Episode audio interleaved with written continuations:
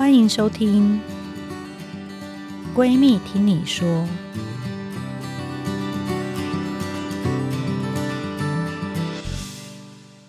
大家好，欢迎回到《闺蜜听你说》Podcast 节目，我是你的二条线闺蜜陈金辉医师。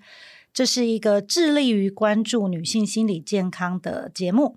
原因是因为呢，在诊间常常知道大家有很多话想说，但碍于旁边有人，或者是害羞，或者是还没有心理准备，想要把它摊开来谈。但是我都知道你们有很多话想告诉我，所以这个节目是一个帮助大家从备孕、怀孕，甚至不孕，一直到产后，从女人变成妈妈的路上呢，陪伴大家度过心理焦虑跟忧郁的时刻，所以也很开心。有些人告诉我说，他们开车的时候会听，或是晚上睡觉前会听。今天我们累积了超级多闺蜜树洞的留言，谢谢大家留言给我。虽然是匿名的，可是我都可以从文字当中感受到大家的纠结，还有焦虑等等。我们统计出来不少问题，一并呢，今天有请到一个专家为大家线上解答。首先，我们先邀请这位特别来宾，他是曾心怡临床心理师。Hello，各位闺蜜听你说的听众朋友，大家好，我是曾心怡心理师。然后，请大家关注一下你的粉专。好哦，好，那我跟大家自我介绍一下，我是心理师的妈宝研究室的主，这个叫做主责。好，然后我现在是伴侣心理治疗所的所长。那今天很开心，可以跟陈医师一起来照顾所有从女人即将成为妈妈的你们。曾心理师呢，他本身已经在台大有十四年的临床经验。那出来以后呢，自己也写了一本书，叫做《从女人成为妈妈》，详细的记录他从备孕、怀孕到产后这条路上自我觉察的心理照顾需求，然后给予一些自我疗愈的建议。下一题呢？这个不知道叫羡慕还是嫉妒自己的朋友。他朋友呢，本来差点因为生病要拿掉子宫，后来又不小心怀了第三胎，结果因为养不起就要拿掉。另外一个认识半辈子的闺蜜，前阵子才跟我说，养第一胎好累哦，不想再生第二胎。结果过一阵子又听到她意外怀孕的消息。这两个闺蜜让我觉得，我自己却怎么努力都生不出来。一边难过，又一边觉得自己好像不配当妈妈的感觉，快要不想活了。这是周围的人可能要来挂号。周围人太会生，真的是。嗯、那我其实听到这个姐妹来讲，就是她可以，她一边难过，我可以想象，但一边会觉得自己不配当妈妈。我可以想象这种感觉，就好像说，老天在选择适合当妈妈的人，在给她孩子。那老天是不是在觉得我不配当妈妈，嗯、所以不配给我孩子？这样子吼。很多时候，这种心情就会无莫名其妙就浮上来了。那当有一个人可以跟他对话的时候，就跟他讲说：“哎，不是这样想，搞不好老天正在给你更多的时间，让你准备当妈妈。”所以，我为什么在讲说，所有备孕的姐妹们，你们周围一定要有姐妹，因为一个人就一定会就是钻牛角尖。你就会掉到这种，其实你心情好一点的时候，就会知道自己掉到一个钻牛角尖去啊！我是不配当妈妈，老天在选择我。那如果这时候周围有一个人把你捞起来，把你接住，告诉你一些想法的时候，你才会在掉到这个情绪的时候，有人可以牢牢的告诉你说：没有，这个是情绪在告诉你的想法，它不是真的。但他可能没有让他的朋友知道，其实他很努力，正在。备孕啊，有些人就会假装自己其实还没准备好之类的，所以我真的觉得这个 podcast 的节目真的超好，因为没有人知道你在听这个 podcast，但是你却莫名其妙却被这个节目给疗愈了。嗯、那如果刚好听到这一段话的姐妹，其实你一方面可以听 podcast，一方面你也可以找属于你自己的树洞。那树洞可能是心理师，可能是你精挑细选之后，你觉得他可以理解你的好朋友。让你自己不要一个人是在准备怀孕的这条路上面，真的不可或缺的。那心仪会觉得先生跟我们真的在不同的频道吗？哦、如果跟先生分享这些，但他看起来没有跟你在一样的心情状态，是正常的，对吗？我必须说哈，我觉得男性这个生物大概从出生到三十几岁到四十几岁，他的养成过程真的跟女性是很不一样的。第一个是情绪处理的方式，第二个是面对挫折的方式。很多的男性他早就被练就一个他的情绪不容易表达，也不用表达，挫折就是他自己忍受，表达出来真的很不男子气概，是这样子的状况长大的。所以这样的男性他很不了解，有的时候我们要在同一条船上面是什么感觉。有的时候是简单一句说：“哎，真的，我我我可以感觉到你很难过。”这句话对很多男生来讲，他是不会讲的。他只会讲，他也不会去找他的兄弟。对，他只会讲说：“啊，不要想那么多啊，就顺其自然。”这两句话根本就是一个配，就是一定会出现。从听到伴侣智商里面的男性，就不要想那么多啊，顺其自然啊，不然怎么办？就遇到了。吼，那正在听我老公讲话。我每次很曾经有录其他 podcast 的时候，他们就说我在演个案的时候都演的很像的。然后，然后，所以我觉得，其实很多的男生他是没有那个资料库，他没有那个智慧可以去想这些话，这样子。所以，为什么有的时候我们要教育我们的男性是安慰有哪些方法？那昨天刚好有跟，就是在一个那个演讲的场合有分享到，就是我现在真的觉得很想要发展一套，就是在就是任何疗程备孕的路上，我们真的就是做一套跟伴侣一起互动的一个对话，对，就是单次性的伴侣智商，告诉他们第一个。安慰的方式怎么说？然后第二个部分，你心情不好有哪些表征？第三个部分，你们可能会有哪些难关？让很多的男生可以知道，原来安慰的话要这样讲。原来对方有的时候不说话，这个叫做难过。让他们更多方式可以去辨识，才会跟自己的太太走在一起。好，我也要叫我先生来上。下一题呢，是他三十二岁，三十二岁以来已经备孕一年了，双方检查也都正常哦，一直都没有好消息。医生说反正还年轻，慢慢来。但是我每次看到月经来，一见到鲜血，我就觉得心情特别的失落，一直觉得是不是应该要去咨商，不知道应该怎么调试。我不知道大家有没有曾经跟自己的身体在一起的经验过。我们之前有一集那个来宾，他是、嗯、也是一个网红吧？对，他说他之前备孕备到，因为他有两个姐姐，两个姐姐年纪已经比他大咯，一直生，然后他最年轻，可是备孕备到两年都还生不出来。他说他最后看到月经还是哭，真的会哭。我就连我短短的备孕期间，我都可以明白那种看到啊，这个月又没了那个感觉，真的很失落。所以，如果备孕时间一久，那真的会有时候看到一鲜血就想哭。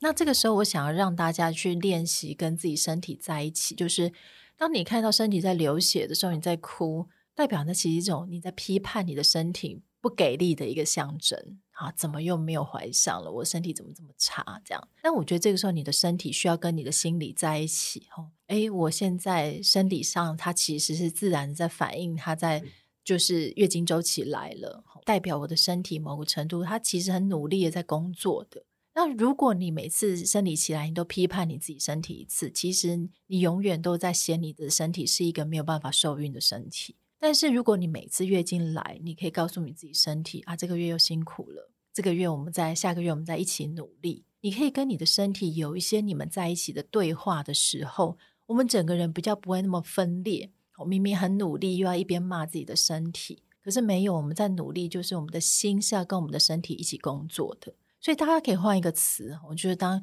生理期来的时候，就告诉你自己说：“哎，我们这个月努力了，那我们下个月在一起吧。”用这样的喊话，我们姐妹们可以试试看。那下一位呢？他说：“我尝试取卵十四次，天哪，真的很多。植入三次，那有一种遥遥无期的感觉。不知道为什么求子之路这么长，这条路我到底还能撑多久？我只能尽人事，听天命。有时候也会想，是不是老天爷希望我不要有小孩，让我好好的享受这个人生？对，我到现在还没有离开试管这条路。我想，生命自有它的安排。”不管结局是什么，那我这边呢，会觉得你已经非常非常勇敢了，连我可能都没有办法取卵十四次。我觉得你真的超级坚强的。但很多个案会觉得，哎，他好像走在一个没有尽头的路上。我觉得十四次，我刚刚听到那个次数，真的忍人所不能够忍。那我觉得某个程度，除了刚刚陈医师提到的勇敢之外，还有一种真的。是不是没有办法告诉自己，其实真的已经非常非常努力了呢？如果你还没有这样告诉自己，真的要练习告诉你自己，你已经做了很多很多人做不到的努力。那另外一个部分是还没有离开试管这条路，你想生命自有安排。我觉得这句话真的非常好，表示你在心里面已经在告诉你自己一件事情是。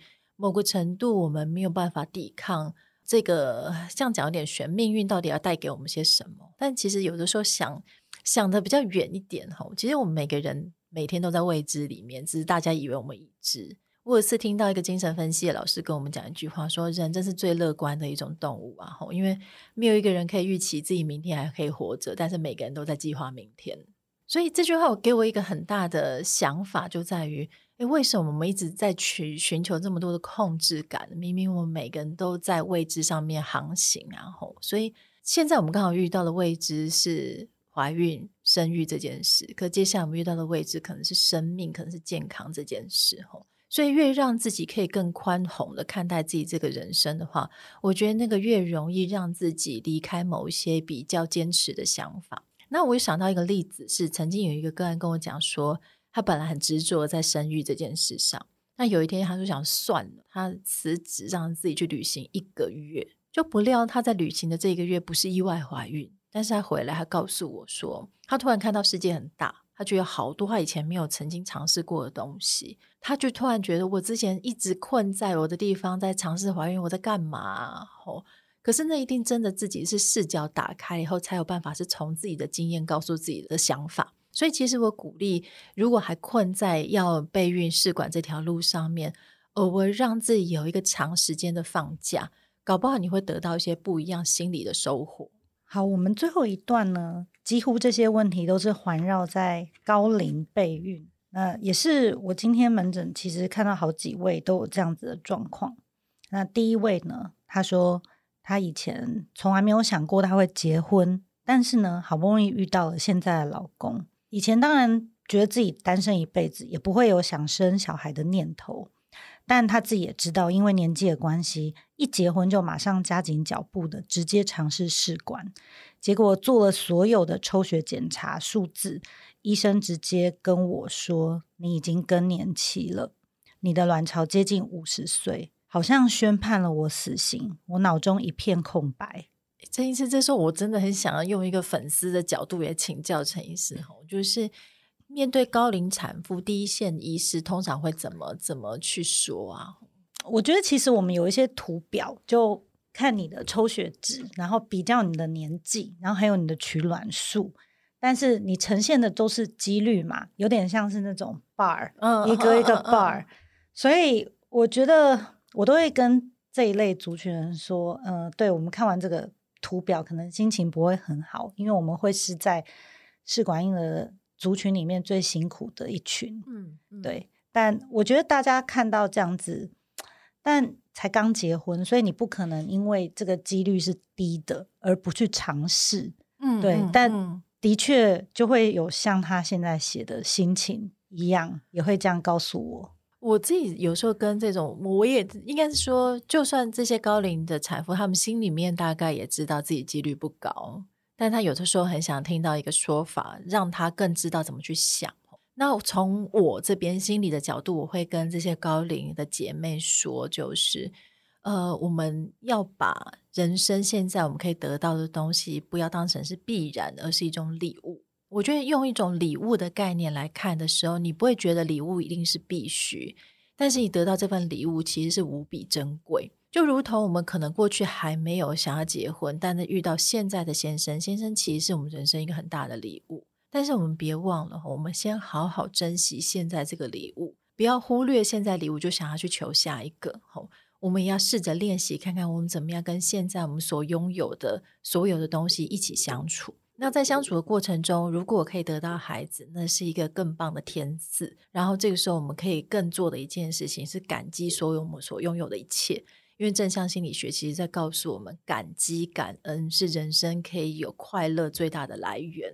所以，感激自己拥有哪些的时候，它可以帮助我们的大脑调整到不要只看到自己没有的，而是看到自己所拥有的。那听起来超级老生常谈呐，吼！但是说实在，人生有的时候就是这么老生常谈。那下一位呢，是来自香港的个案，嗯、他已经追踪这个节目大半年了。那香港的。这位太太呢，结婚四年多，经历了两次人工受精、五次取卵手术，也就是试管婴儿，植入了两次第三天的胚胎，都没有办法成功怀孕。本来这个香港的不孕症医师说，因为先生精子有问题，但是在他失败以后，才告知他说是他卵子年龄的因素，还有品质的问题，所以他已经对生育有点沮丧。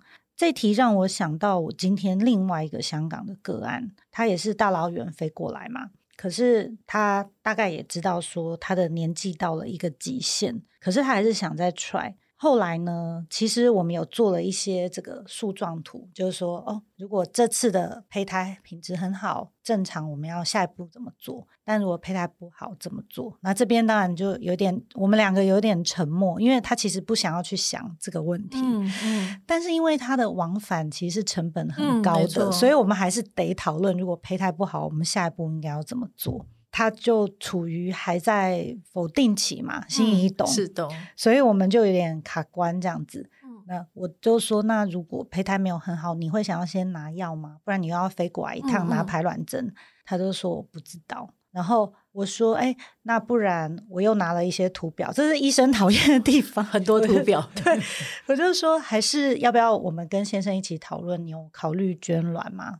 然后他就说我不知道，他说他现在脑中一片空白，因为他只有这条路，嗯、对、嗯，所以只有成功的那一条路。那后来我觉得没关系，那我们就先这样子，嗯、我们就不讨论下一步了。真的，我觉得我的想法跟陈医师好像哦，就是这个香港的粉丝其实需要时间哦，就是不管是哪一刚刚两位香港，就是他需要时间。这时间一方面在做一件事情，让我们可以有一个心力去看到另外一边在告诉我们的事情，就是可能不成功到底会怎么样。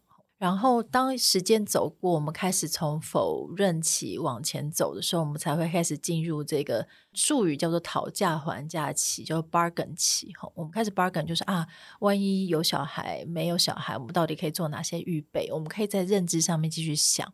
那刚刚前面第一个这个做过人工受精两次、五次取卵的这一位香港的姐妹呢，我觉得首先想要告诉你是生育有点沮丧是一定会的，不太可能我们在面对这件事情的时候完全不沮丧，所以接纳在这条路上自己有可能有的时候会难过，有的时候会不安，甚至我们可能会面对失落。其实是在我们在呃走呃备孕任何的路上面，其实要做一个心理准备，是我们要跟我们的负面情绪在一起。有的时候可能很有希望，有的时候可能有点点沮丧，但这些反应其实都是正常的。但如果当你发现你的沮丧已经让你一两个礼拜，你的吃饭啊、你的睡觉啊，吼都已经没有办法运行的时候，诶，这时候代表除了呃就是。生殖医学专科之外，你可能还是需要心理师或者身心科医师陪伴你，让你在心理这块准备更好的时候，在面对呃生育这条路上面的时候，才能够让自己的身心其实是更完整。因为有一些试管婴儿个案，他会告诉我，就如同我刚刚举的例子，他觉得他就只有成功这条路，他不想去考虑另外一边。那有些人则是很焦虑，所以他会把。每一步都想好，他会先说心里有树状图，对，成功会这样子，如果失败了这样子，那如果我再失败，我还要再做几次？你觉得哪一种方式是比较健康的？我我觉得应该是人生会有不同的路径。我觉得树状图的人，搞不好他人生也曾经经验过，是他没有办法自己看到失败，所以我觉得有机会让人生只能看成功，不能看失败，人慢慢长出他的一点点树图，哦，就是。那你自己一个人想可能很辛苦，那没关系，我们陪着你想。当你一个人想想不下去的事情，我们可以一边照顾你的心情，一边陪你想。所以的确，真的很多个案是来这边才开始想他的树状图，就是如果失败他会怎么样这样子。透过想象的过程里面，让他在大脑之中可以建立比较多对于失败的感觉。他真的在面对真的不成功的时候，心里也可能比较有一个预期。那我刚刚前面讲那个礼物的说法，我觉得有的时候还蛮管用的吼，就是我们现在只看成功这件事，我们可以把就我们先看有礼物这件事。那当他把只能成功改成是我们先看礼物，他心里面就已经不小心被我们的想法挪到中间一点点，因为礼物本来在我们的概念里面就不是势在必得的嘛吼。那当他可以接受礼物这个概念的时候，其实他在某一个程度已经在准备没有礼物可以怎么办。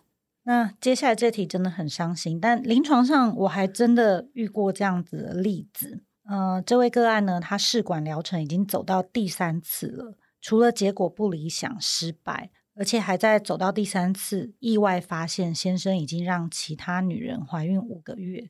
边看他们的对话讯息，一边发抖着，很茫然，不知道该何去何从。一种为什么我这么努力了，就是没这样子好运的伤心。我们还能怎么走下去？这个伤什么时候会好呢？我想要跟这个姐妹说，就是也许现在试管疗程已经不是最重要的一件事了，因为我常常会跟很多姐妹或者夫妻讲说，你跟你的伴侣才是这个家的核心，你们的核心不完整，接下来面对孩子上面会有更多动摇你们这个核心的时候，所以会鼓励这个姐妹先把试管疗程，也许你可以先暂缓。好好的去看看你现在跟这个先生到底要不要走下去。我觉得在面对婚姻的时候，别忘了，我觉得姐妹们不要让自己觉得自己是被选择的。我觉得我们拉出一个概念，是我选择我要不要继续这样子的婚姻。我要选择原谅，那原谅的过程不是毫无代价，原谅的过程也不是完全不受伤，而是原谅的过程里面，是我发现我跟这个人还有办法走下去。所以我觉得很重要是跟先生需要很大量、很大量的沟通，但往往在很多的案例里面，我不是指现在这个姐妹，很多案例里面才发现，一沟通下去，这个先生的问题真的不是在婚外情，而是他对于这个感情里面已经缺乏一种态度，去跟现在的妻子好好的对话，好好的去面对他们之间遇到的问题。面对这样的状况，我会鼓励姐妹们是你尽力的。在这个婚姻里面沟通，但是他有可能是可以沟通，让你们继续走下去。但沟通之后，也有可能你发现，原来这个先生是没有办法跟着你走下去的，嗯、他还是要花一些时间调试。接下来就很多人问说，那为什么当时先生变了？啪啦啪啦，我觉得那我们应该可以另跟另外开开一集，可能还可以开十集。对，为什么呢？就是当时这么爱，这个心却变了？我觉得是很多人走到这个关系里面，心里面很大的疑问。对，我有类似的，就我的试管婴儿个案呢，这个先生也是已经外遇，已经生下来了，但是呃，这个太太她在经过很长的一段时间，她是没有做到咨商，可是她有跟他长谈，所以后来他们还是继续回来做试管婴儿，对，他们后来决定继续走下去，所以我觉得这件事情就没有对错，因为有时候。你也会被问，心也会被问。有人问我说：“那我是不是应该要离婚？” 真的，那个真的选择真的没有对错。然后我记得那一次，我就问那个个案，嗯、我就说：“那你觉得呢？” 因为我答不出来，对我也不可能说我觉得你要离婚。对，他说：“我现在目前不想输。”哦，对，他说：“如果我离婚，我就输给那个刚生小孩的女生了。”嗯嗯，如果是这样回答，我会说：“对。”那我们先要确认你们现在所竞争的这个人，他到底值得你花多少力气去竞争？因为有的时候很多人会把对口弄错，觉得我在跟另外一个女性竞争，但从来另外一个女性不是婚姻里面的问题，是跟你结婚的那个人才是最重要、最根本的。好，那我们就最后一题，让心怡为我们解答。那我们就。结束今天的 podcast，很谢谢心怡今天花了这么多时间，然后跟我们解答这些树洞，专业的解答。那最后一题是，他因为离婚，所以不得不把受精卵销毁，这个是台湾现在人工生殖法的规定。这样，他说：“我今天去医院把剩下的受精卵保管费结清，然后告知护理师说我离婚了，请帮我销毁吧。”虽然来医院做这件事情之前，我已经冷静了一阵子。但是转头离开，我还是去躲在厕所哭了一场。人工生殖的过程，金钱耗损不谈，对心灵的打击更是难以言喻。从这一连串的试管婴儿，甚至借卵，三年半的时间，我的内心已经无法再负荷一次次的期待，然后落空。和另外一半是协议和平结束关系，也祝福彼此安好，而我的梦则是改醒了。我们居然是用这一题当成结尾哦，就是听了都难过。就我很想要，就是如果这个姐妹现在在我眼前，我很想要跟她讲，就是你真的好好的完成了一场战役。这个战役是跟很多周边，跟很多在人工生殖，跟很多就是跟先生的过程，你真的好好的努力过了。你有没有曾经好好的告诉你自己是，是你真的好了不起哦？就是光人工生殖，光面对先生都是这么不容易的事，但是三年半他同时在面对这些事情，所以你一定需要时间，你一定需要时间康复。但是我想要用一本绘本来作为今天蛮好的结尾，这样子。嘿，这本绘本里面在讲一件事情，就是呃，脚就是拿来跑的这样子。嘿，那这个绘本很可爱哦，它就是说很多人人生里面会遇到一些不适当的人，这样子。好，然后这个时候别忘了我们自己有脚，这个脚生在我们的身上就是拿来跑的。可很多人会觉得说跑，那我要跑去哪里？跑到底是不是叫做逃避？但是我想要讲的就是。脚一旦跑了，你就有机会去往下一个更适合你的地方走。但是你不跑，你永远没有机会往下一个更适合你的地方走。所以我也想用这样的绘本来跟这位姐妹讲，就是离开了，我们现在面对的就是一个全新的自己跟全新的生活。然后你有无限的可能。对，我们一起祝福你。最后呢，很感谢大家在树洞里面丢了这么多的问题，也希望跟这些问题有相同困扰的人都可以获得疗愈。最后，我们也希望你有什么问题都可以再传过来，我们也会定期的邀请心仪专业的临床心理师到我们节目来为大家解答。最后，也请大家订阅关注“闺蜜听你说 ”Podcast，到各大平台收听。订阅二条线闺蜜陈菁徽医师粉丝专业，还有 YouTube 闺蜜听你说，以及心理师的妈宝研究室。